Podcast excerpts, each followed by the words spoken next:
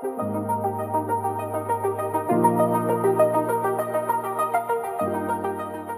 各位听众，大家好，今天是阿婆阿的井边闲谈。好，那我是大猫，我是建议，我是卡梅。啊，还有一个暂时不出声音，然后负责操控电脑，然后偶尔会加入话题的杜杜。好，我们今天其实突然想要聊一下，就是关于性骚扰这件事情啊，因为刚刚建议提出了一个问题，他就说性骚扰为什么要比骚扰的罚则更重？为什么不可以色色？对，为什么不可以色色？难道我想要色色不行吗？哦、但我没有想要色色啊！啊，你没有想要色色吗？现在瑟瑟发抖。哦，好，超烦的。井边闲谈不就是？今天的几面闲谈就只有这一段是最闲谈，后面都完全不闲谈。后面听众觉得被诈骗了，对，发生什么事？听众，你们先想一个问题啊。你们先想一下，性骚扰跟普通的骚扰这两件事情呢，他们是不是应该法则不同？我们先讲一个案例，案例是这样：好，假设今天我拿个水枪，然后我看到建议在走在我旁边，我就拿水枪喷他全身都是水。啊，讨厌！哎，泰国现在泼水节，然后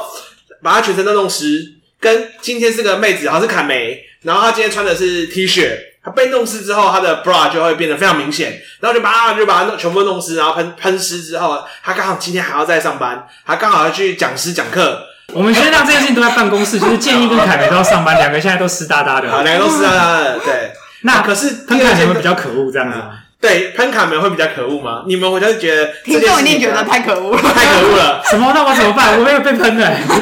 所以其实我结论是什么？结论就是建议不重要。这太干话了。好啦，所以我们其实来讨论，就是这就是所谓的性普通的骚扰跟性骚扰，就差一个字，这个性的差别到底差在哪里？嗯，骚扰凯门是不是更严重？骚扰凯门是不是更严重？嗯、啊，建议不用钱，真的。我们重塑这个情，就是说，假设我们今天在一个捷运车厢，是，然后有陌生人，我讲了一个黄色笑话，这很显然对构大众构成性骚扰吧？是，我应该他们叫警察上街，我就被抓走了吧？是。好，可是假设今天车上有护家盟，然后我讲了一个。我讲了一个同性恋手牵手的故事，嗯，那这样的话，我可以合理的推论一种可能性是，在车上某一个乘客在我讲黄色笑话的时候，他心里的不舒服的感觉，嗯，跟另外一个可能是反同的乘客，在我讲到同性恋手牵的故事里面，他不舒服的感觉搞不好是一样的哦。嗯，如果照你刚刚的主张，因为我的言论让别人不舒服，所以我应该被惩罚的话，所以我讲同性恋手牵手的故事，我也应该被惩罚，因为这是一种骚扰。我想想，嗯，所以你的意思是说？我讲黄色笑话是属于我个人的人权吗？我的意思是说，我会认为，如果我们同意是刚刚的那个例子里面讲同性恋故事的人不需要被处罚的话，是我会觉得，那为什么讲黄色笑话的人应该被处罚？这是我的疑问。嗯、不然又拍桌子，呵呵。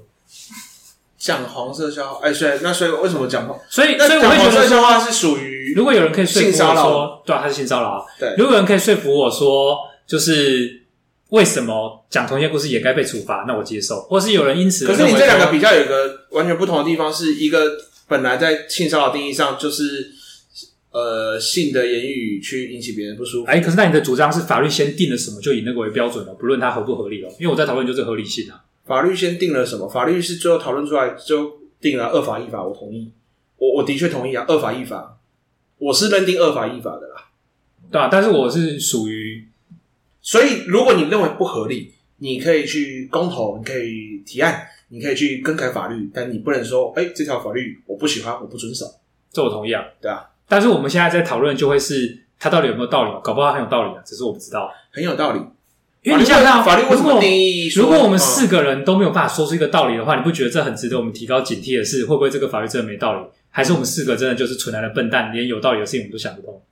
可以再问，是现在的问题是？好啊，这个问题是我们刚刚举的例子当中讲了一个黄色笑话的人，跟讲了同性恋故事的人，前者被视为性骚扰，后者应该会认为这是一个言论自由或是人权。嗯哼。可是如果他们都同样在这个节运上讲的故事，造成某些人不舒服的话，为什么前者该被惩罚？法律定说这叫性骚扰，后者却不需要被惩罚，这是言论自由。嗯，我刚刚其实也一直在想说，到底为什么跟性有关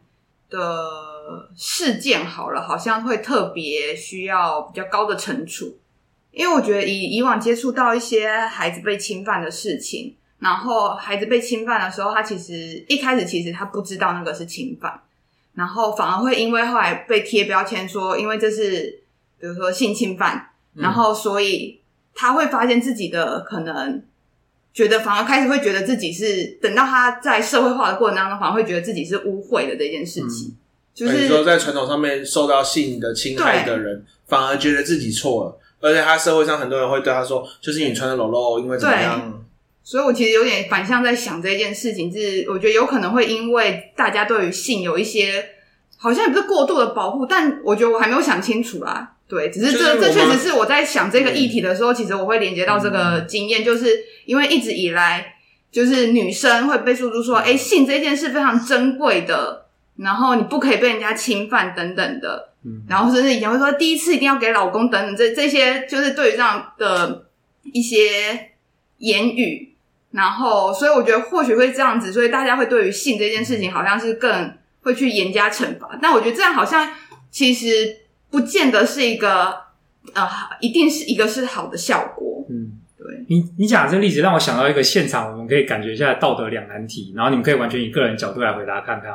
就是假设今天有一个未经世事的人，可能先预设她是女生好了，她从来都不知道社会对于性的观点，嗯，然后结果呢，有一天她她就从山里面来了，然后来到了人类的世界，一个女生，然后她遇到了某个人，就是发现她是对事事事都不懂，所以就骗她，然后跟她从事了性行为，嗯，然后她也不觉得受到伤害，因为她什么都不懂。那现在你遇到了这个女生，你有两个选择，一个选择是让她知道说这个人应该要被处罚，所以。告诉他事情的真相，然后协助他去告这个人，但是代价是这个人会因此而感觉到羞耻，他会从此知道之后自己就是是被性侵，嗯，然后他会觉得心里面会很痛苦。跟选项 B 是不特别告诉他这件事情，但是你也就无法追究那个可能就是跟他利用他而满足性欲的人，嗯，就不能惩罚他。可是这个人心里面他不会因此产生这种我被性侵的羞耻跟痛苦。你们会选择怎么做？要不要告诉他？我的话，我自己的选择很直接，我觉得我会优先的是。认为我会认为说我没有一个优越或者是呃权利去让这个人受苦，所以如果告诉他这件事情会让，就是我已经可以预判这件事情会让他受苦的话，他会因此产生他被伤害的这种污秽感的话，我会倾向就是不要告诉他这件事情，就是不去谈这件事情，甚至我会主张这个社会应该要对这件事更正常化的看待，是如果他心里不觉得受伤，我们就不要逼他当一个受害者，这我比较个人的观点。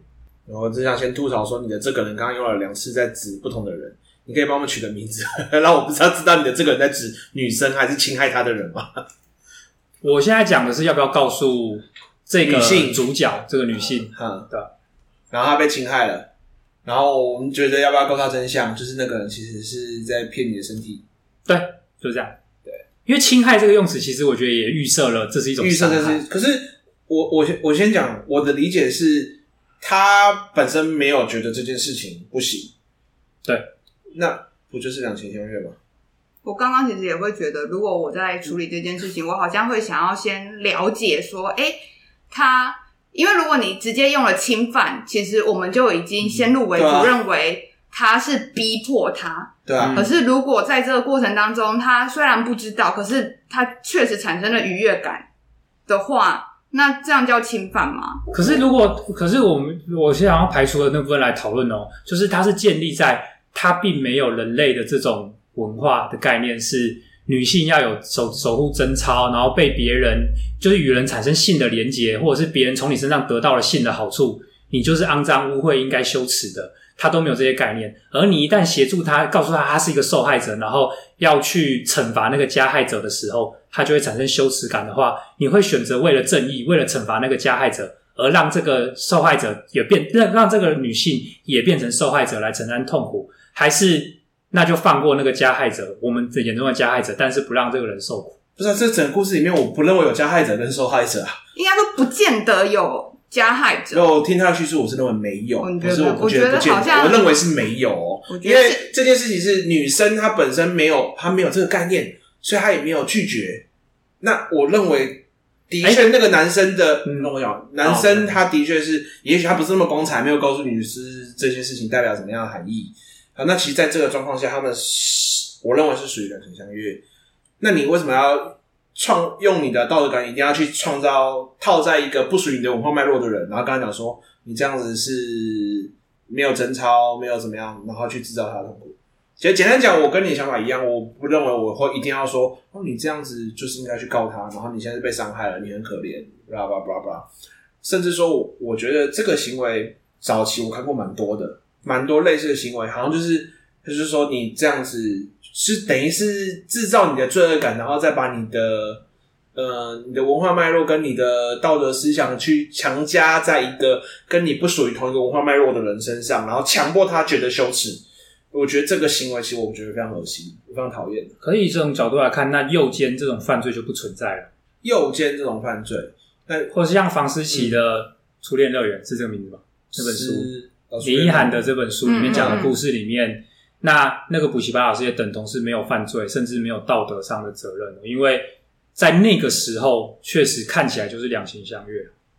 其实，在那个故事脉络里面。我不是很熟他故事脉络，但我那时候听到一两段，其实是他是觉得不舒服，但他当下没有反应的。哦、但你刚刚讲的概念不一样，权威者，因为他是老师的身份，嗯哼，对啊。可是你刚刚讲的概念是他真的完全没有这些想法，他对这件事情的概念完全不同。那你说的房思琪这个这个案例，其实他有觉得哪里不对劲，但是他有被那个权威者给。我不知道是有点是半威胁、半强迫，还是怎么样的情况下，然后又自我催眠，认为哦，其实我是爱他，他是我的朋友之类的。我觉得这两个状况不太相同。但核心应该都是一种隐瞒跟诱骗嘛，就是在刚刚这例子里面的这个属于来自有啊，没有办法取名，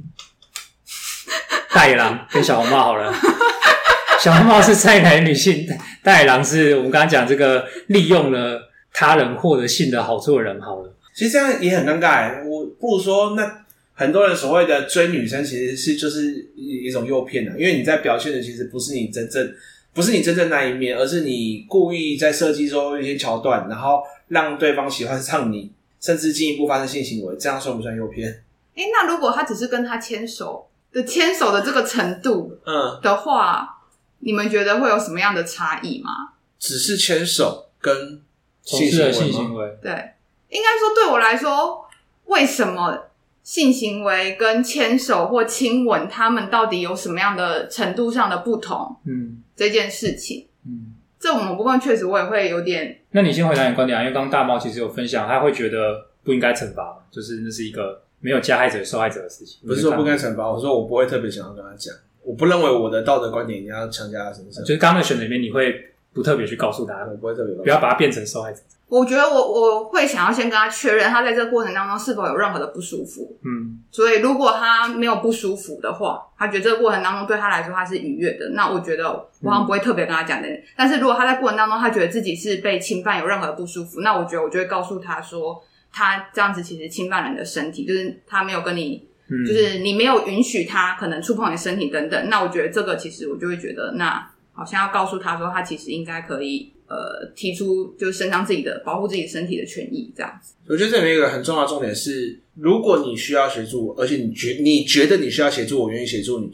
跟另外一个是，我觉得你需要被协助，嗯、我要来协助你。这两个是完全不同的概念。所以我觉得我会想要跟他厘清，就是分享，就是哎、欸，那你到你发生了什么事情啊？等等之类的，可能会用这样的方式去问。嗯但是，那你你会有额外对他可能造成伤害的取舍吗？还是就那个就不列入考虑？我举例来讲啊，假设今天有一个人在路上被人揍了一拳，嗯，所以你要告诉他说，你有你捍卫你自己的权利，没有人可以揍你，所以你协助他去告那个揍他的人，他没有受到额外的伤害。可是今天是如果有一个人被性侵，你告诉他性在我们这个文化当中是很珍贵的，然后是很严重的一件事情，所以你在。告诉他这件事情，并且协助他追究的时候，你可能也会为他赋予额外的伤害，比起那个被揍一拳是你告诉他之后才增加的伤害，这个会需要考虑吗？你刚刚用就是暴力的这个方式，我有点不太懂，为什么用这样的来比来类比？就是我的意思是说，一个人遭遇到可能被干扰或侵害的事，好了，在涉入性以前，他本身作为受害者，他应该通常没有额外的屈辱或者是痛苦，或者是来自于社会眼光的压力。可是如果是性的话，会有这个特征。那你刚刚说你判断的标准是他有没有觉得不舒服嘛？好，那如果他确实觉得不舒服，可是如果这不舒服在你告诉他性的这些特征以前是好消化的，就跟你被别人喷了一下水箱或撞了一下，他可以消化掉，但他还是确实有觉得不舒服哦。跟你告诉他之后，他这个不舒服就再也无法消化掉，因为他开始绑定的是一种我好像是很脆弱，或者说我是大为受害，或者是我在这个社会当中变成某种异样的存在的这种感受，羞耻都一并加注给他的话，你还愿意这么做吗？老实说。就是因为以我之前的工作经验，我就会觉得我不想要让被侵犯的这一方，或者是被不当对待的这一方感产生屈辱感。就是我其实我会，其实这也是为什么我在想这件事情之后，我其实会从这个角度在想，就是我一直会希望性这件事情不应该被特别的提出来，因为我觉得他有时候被提出来，反而会去增强了有些那个受害者的、嗯、可能本来其实真的没有那么大的伤害，反而他的更大的伤害来自于民生等等这一些的。了解。所以对我来说，如果我在处理这件事情，我可能某部分会处理的是像他被暴力对待。嗯的这部分，而不是社会眼光怎么看这件事情。嗯，可是这样的话，我们也很容易想象有一种情况会有，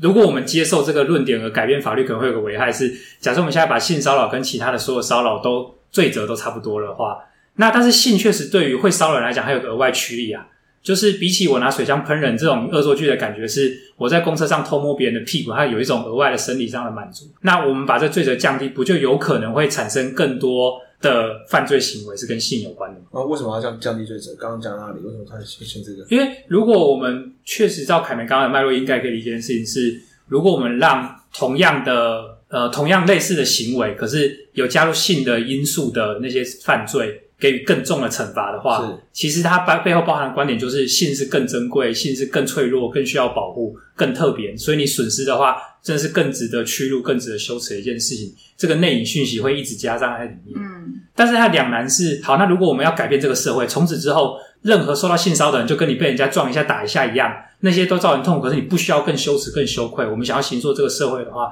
我们可能势必会进入一个时期是那。性相关的保护可能会被减弱，因为我们要让它茁壮成长的话，就是要减弱这保护。可是减弱这保护，我们要承担的一个风险就会是趁虚而入的犯罪者可能就会更多，因为他们被受到的惩罚可能也是因此相对应下降。而且我原本讨论问题就会是说，给他们相对应更重的惩罚，真的有正当性和合理性吗？因为如果是来自于让别人不舒服的话，我刚才举了另外一个让别人不舒服的例子，可是我们却不会觉得这该被惩罚，因为这是。言论自由，这是人权。我觉得这里面可能还牵涉一个东西，是叫不舒服的程度。可是因为我不是这个专业，我只能说我个人的感官上面，性性的骚扰比普通的骚扰还要让人心里面更更容易形成伤害，嗯、或者是就是对受害者的影响是更长远的。嗯，就像说你刚刚说喷水枪，你喷我啊，我衣服湿了。然后跟你喷一个女生，然后让她胸罩整个露出来，然后她今天去上班，她可能还要两小时、五小时之后才回家。嗯、那她对于她整个上班过程中，她是受到其他异样眼光，然后可能会有更屈辱的感觉，甚至还有一些心理创伤。所以我觉得在性上面，她更强的原因不一不一定是在说这件事情更值得。你刚刚用用词是什么？更值得保护还是什么东西？但我觉得是是因为它造成的伤害更大，所以它的刑罚更大。造成伤害啊？你是说我们其实因为要变成法律，其实应该有一些客观依据嘛？意思是说，其实我们现况应该有一些客观的证据来证明说。也许他们是要请心理师来去做评估，嗯、性相关的。就是说，啊，我没事，让他一直敲你两拳，啪啪啪啪啪，跟我拿水枪喷你，可是跟我拿水枪喷个女生，让她整个胸罩都显出来，让整天上班都被别人看光。那我相信，整天被看光那个，他的心理创伤可能比比较大。但是这个。哦，那我讲了一句，然后你接着讲，就是，可是我觉得这有个问题是，这个心理创伤的来源可能有一部分确实是行为本身，可是我觉得另外一部分是跟行为者，就是去伤害这个人无关的因子，来让这个伤害变得这么巨大。我大家可以举例，没有，因为刚刚这个讲到就是胸部这件事情，其实某部分让我想到解放上空运动，嗯，就是某部分现在其实还是会认为性的特征这件事情是要。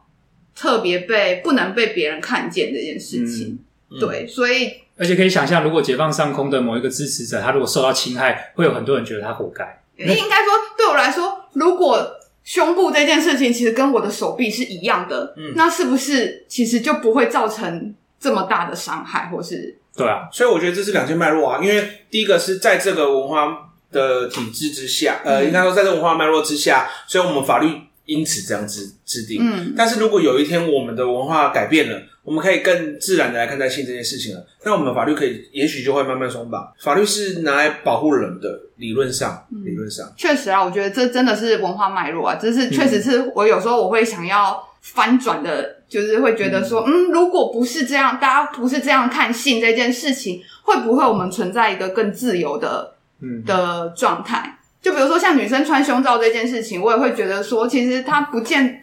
就是它其实不舒服啊。可是我们因为目前的胸罩就会被觉得很奇怪，对，然后或者是说你这样是不是在勾引别人或等等之类的。嗯、可是像女生，很多人回到家其实是第一件事情就把那个内衣脱掉。对，可是其实男生如果在家里这么做就不会被家人念，女生这么做还是就算是家人可能也会吓一跳。那我觉得那其实是因为确实是我们的文化脉络造成的这件事情，所以我们确实会、嗯、如果能够翻转，我觉得哎，或许会带来不一样的吧。嗯，我我刚刚大猫讲那个，我有想到一个是，如果我们主张的是这个行为造成的伤害性更大，所以更应该被惩罚的话，那我们来考虑另外一种伤害性，就是刚刚的例子。我先讲一下，我觉得更更应该被惩罚这件事情是。这个讲法好像不是很对，应该是说加重惩罚是为了让这件事情尽量不要再发生啊。当然，我先不提说到底加重惩罚有没有真的遏制这件事情容易发生，嗯、因为我记得研究结果好像是没有。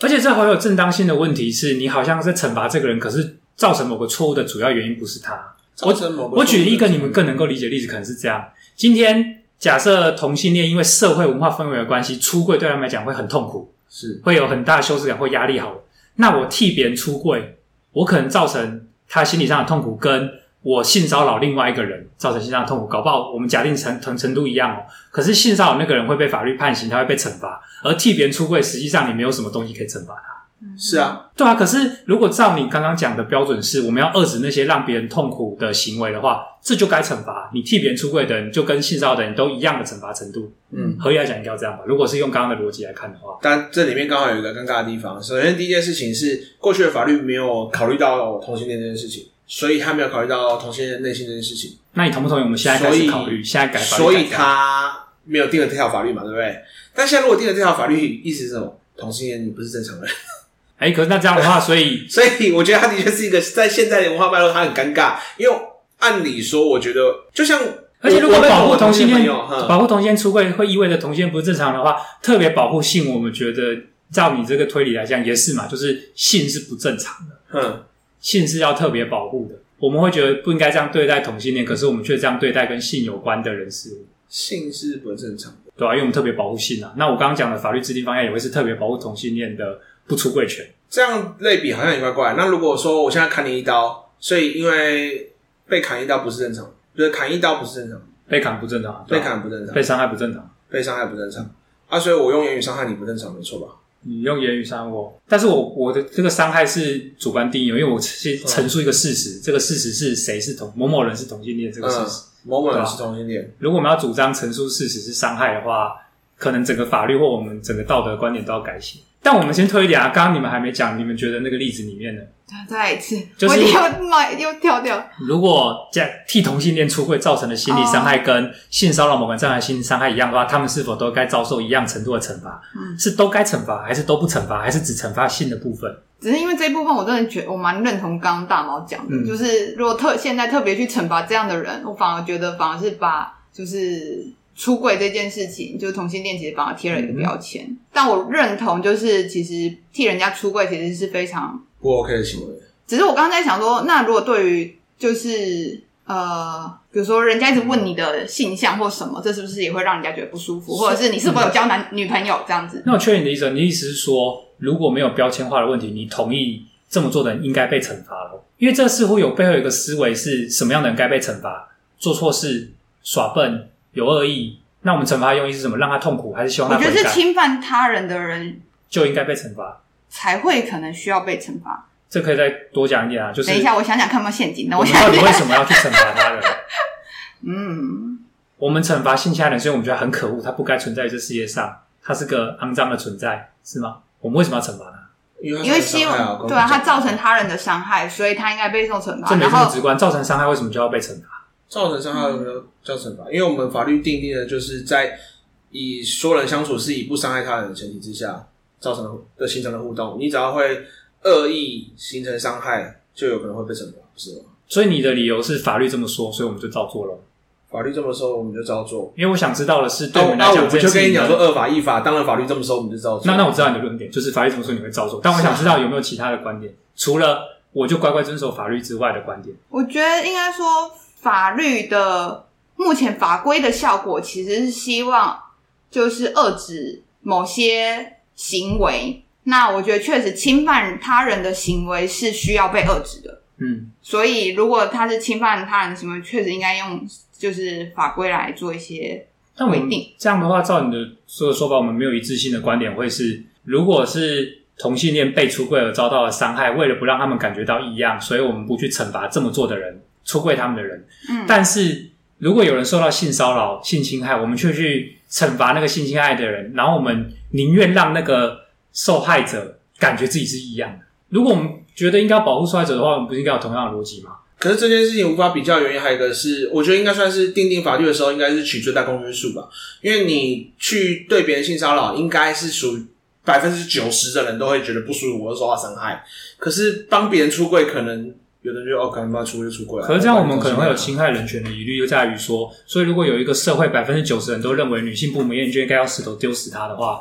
这是最大公约数，所以我们就接受这个法律嘛。人权跟最大公约数谁优先？人权跟最大呃，我觉得你这是个假议题的原因，是因为如果最大公约数存在的话，那时候人权的概念还不会被理解。就像你说丢石头这件事情，可能在公元我明白，我说现在现在我们接不接受？现在那现在它就不会是最大公约数啊，所以我说它是假命题啊。没有，我觉得还是有可能。你说下回是最大公约数，是你已经预设现在的人权很高涨的是我们的法律或者是我们的集体、嗯、集体的共识不会违反人权。嗯，可是光是同性恋的例子，我们就看到不是这样。嗯，就是同性恋要争取同婚的权益，到现在是很不容易的。你可以想象，光是不要说十年前，光是五年前，搞不好它都会是一个最大公约数认为他们没有这个权利的。那的确，这部分是我刚刚讲错了。意思说，那我可以理解了。你的观点应该还是人权应该要在最大公约数。我觉得人权应该在最大公约数前面。我也同意。这是宪法立法的根本啊！所以为什么那个公投跟智障一样，本来就不需要被公投的东西，因为它是人人权嘛。那我们目前的讨论，你们有办法重新整理一下你们观点有改变吗？就是你们觉得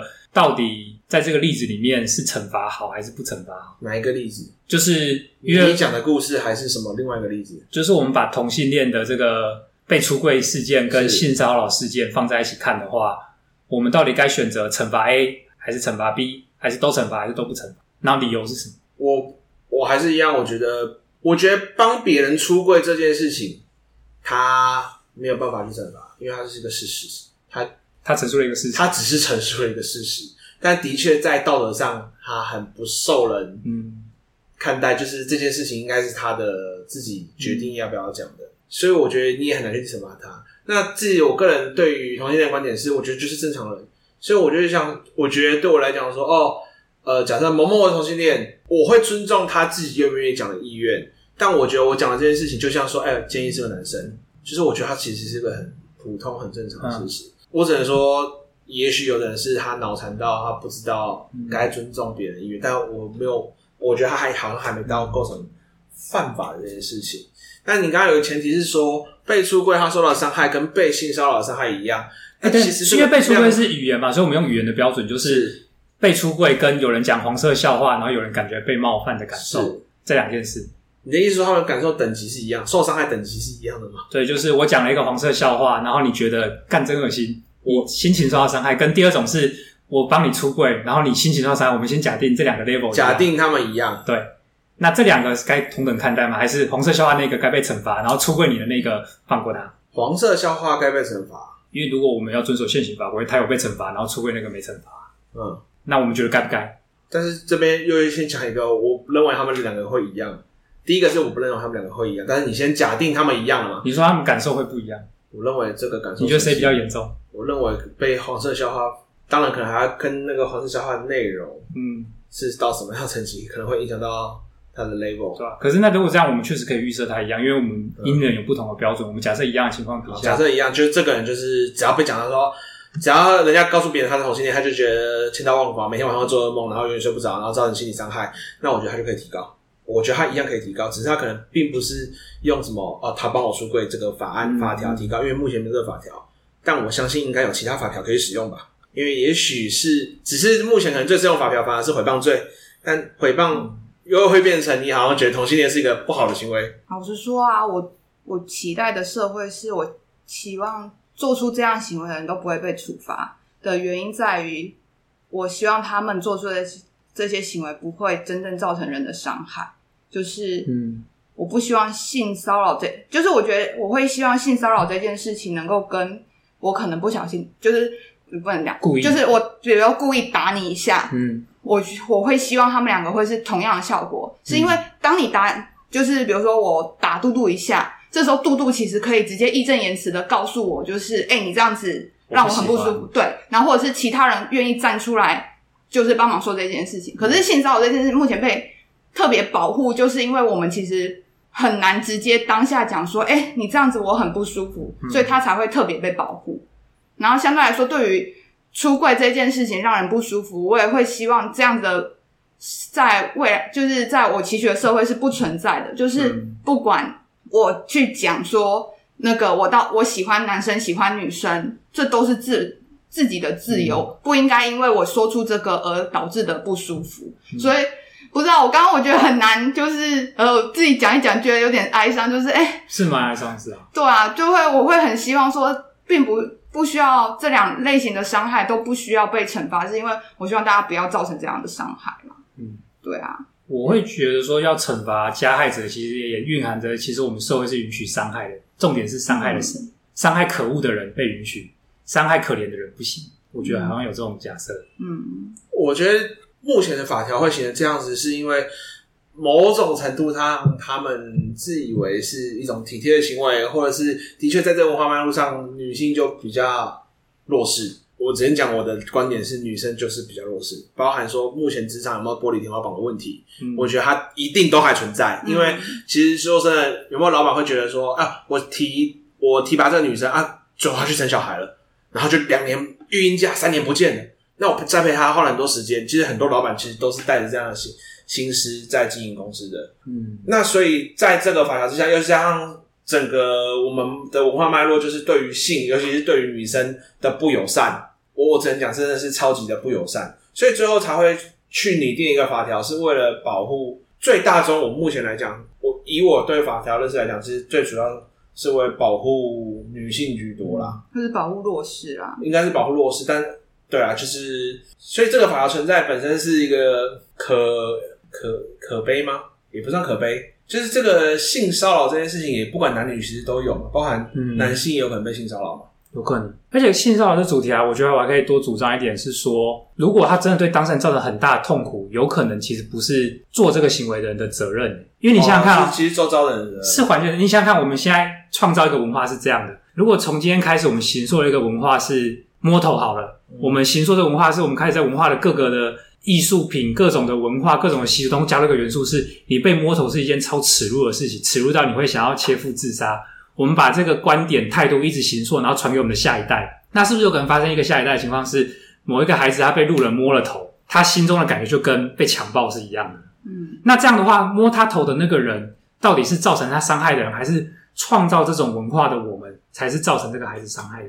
那我觉得同性恋出柜、性，还有刚刚摸头，其实。我觉得真正伤害的人是我们允许这种文化的这种观点造成这个人的伤害，而不是行为本身造成这个伤害。行为只是一个引爆点，所以我蛮认同凯梅。我想要改变这种文化，嗯，就是去除这种伤害人的特性。天啊，这集搞得跟陆蛙想一下一样。杜杜，我有没有在自己的内容想要说说什么？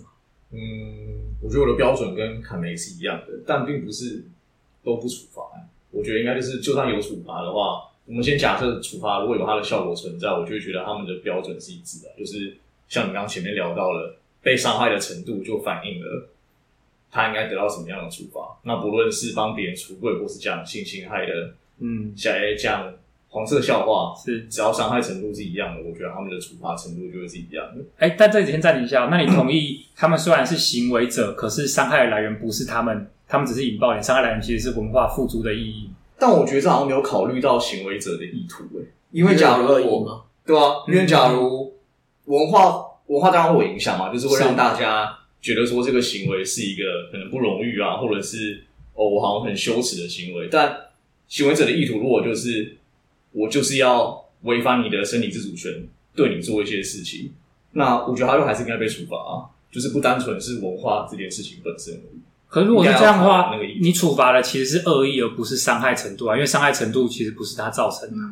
但我觉得他这个讲法，我蛮可以认同的一件事情，就是刚刚建议的形容是说，我帮你出柜的时候，我应该要被惩，造成你的伤害要被处罚，跟我呃性骚扰你，我被处罚，或者是其实这里面就是讲说，哎、欸，帮忙出柜这件事情必须被处罚。我觉得这个认定，我那时候我觉得很不认同。可是如果说我透过讲某些话是出自于我的恶意，对来对你造成伤害，包含性骚扰，可是出柜就可以是啦。我出柜就是我想要让你痛苦。对啊，所以所以说我说以这个，如果是法条是这样讲的话，那我就觉得两个都要都必须应该被处罚了。但是你刚刚的形容是我帮你，因为你刚刚是直接讲我帮你被出，帮你出柜就需要被惩罚。这两个我觉得在词语概念上面是不一样。但是如果我们今天把词语概念改成是，我透过我因为保持着恶意，透过言语讲出某些话来对你造成伤害，嗯、那我就觉得的确两个应该被处罚，而且是相同，对吧、啊？可是这样的话，顺起来，嘟嘟想惩罚的是恶意啊。应该说，我觉得两种都需要想惩罚的是恶意。可是好，那你惩罚恶意之外，你还想惩罚的是伤害程度的话，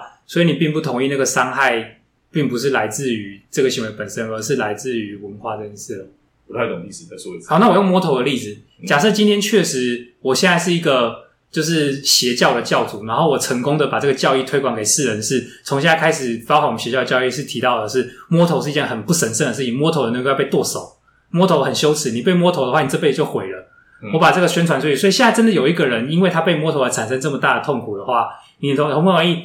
有一个摸头摸他头的人，他其实确实带有个恶意哦，哈哈！你觉得摸头很痛苦，所以我偏要摸你的头，那他是否该跟那些性侵害的人有同样程度的惩罚？因为他造成了痛苦是一样的，然后他恶意也是一样的，他做的就是一个摸头这件事情。是啊，你同意吗？我同意啊。那你呢？你我也是同意了，因为不论你说的恶意或是痛苦，你现在都说假定他们是一样的话，那的确。那就是同意啊，了解。可是我我觉得这样的话，你们的逻辑就是你们的道德观点是一致的，跟你们内在的重视价值。可是我觉得它有一个风险是，我们会变得很被动哦。因为今天这个世界下一步要行塑什么样的经验是一个羞耻痛苦的经验，我们就会变得无从控制。我们只能在这个经验被行塑了之后，去惩罚那些涉入这个经验、违反这个经验的人。今天可以是性，明天是摸头，下一步会不会是呃，例如说穿夹脚拖？嗯。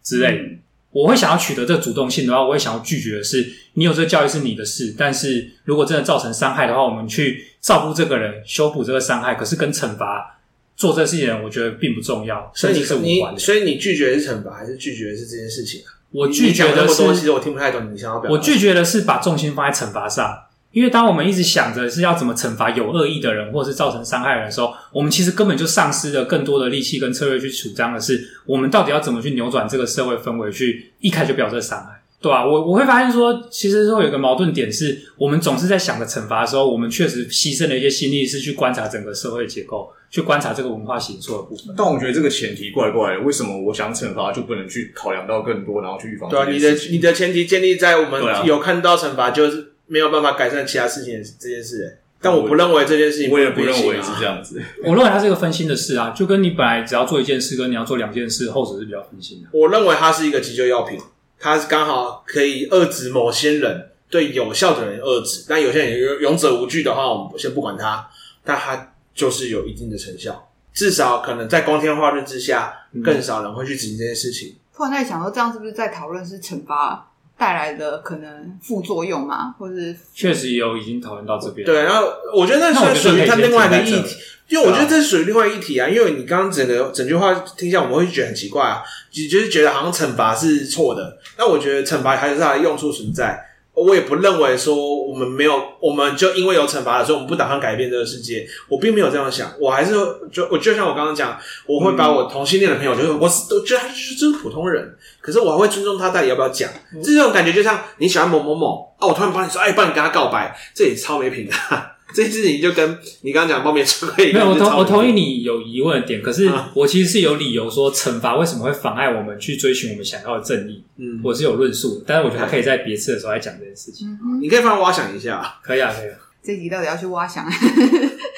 因为我觉得这集当然就是变得没有那么轻松，以闲谈来讲都没有那么轻松。我们可以看那个啊，听众的反应，搞不好他们就很喜欢这种火热的氛围。不是火热，我们不是在留在挖想一下火热吗？偶尔可以先谈。那我们最后 po 文就请大家留言说，你觉得自己要放在挖想一下的暗赞，你觉得要放在那个井边闲谈按爱 心，然后看哪个比较多。好烦哦。好，那就这样啦，大家拜拜，拜拜，拜拜。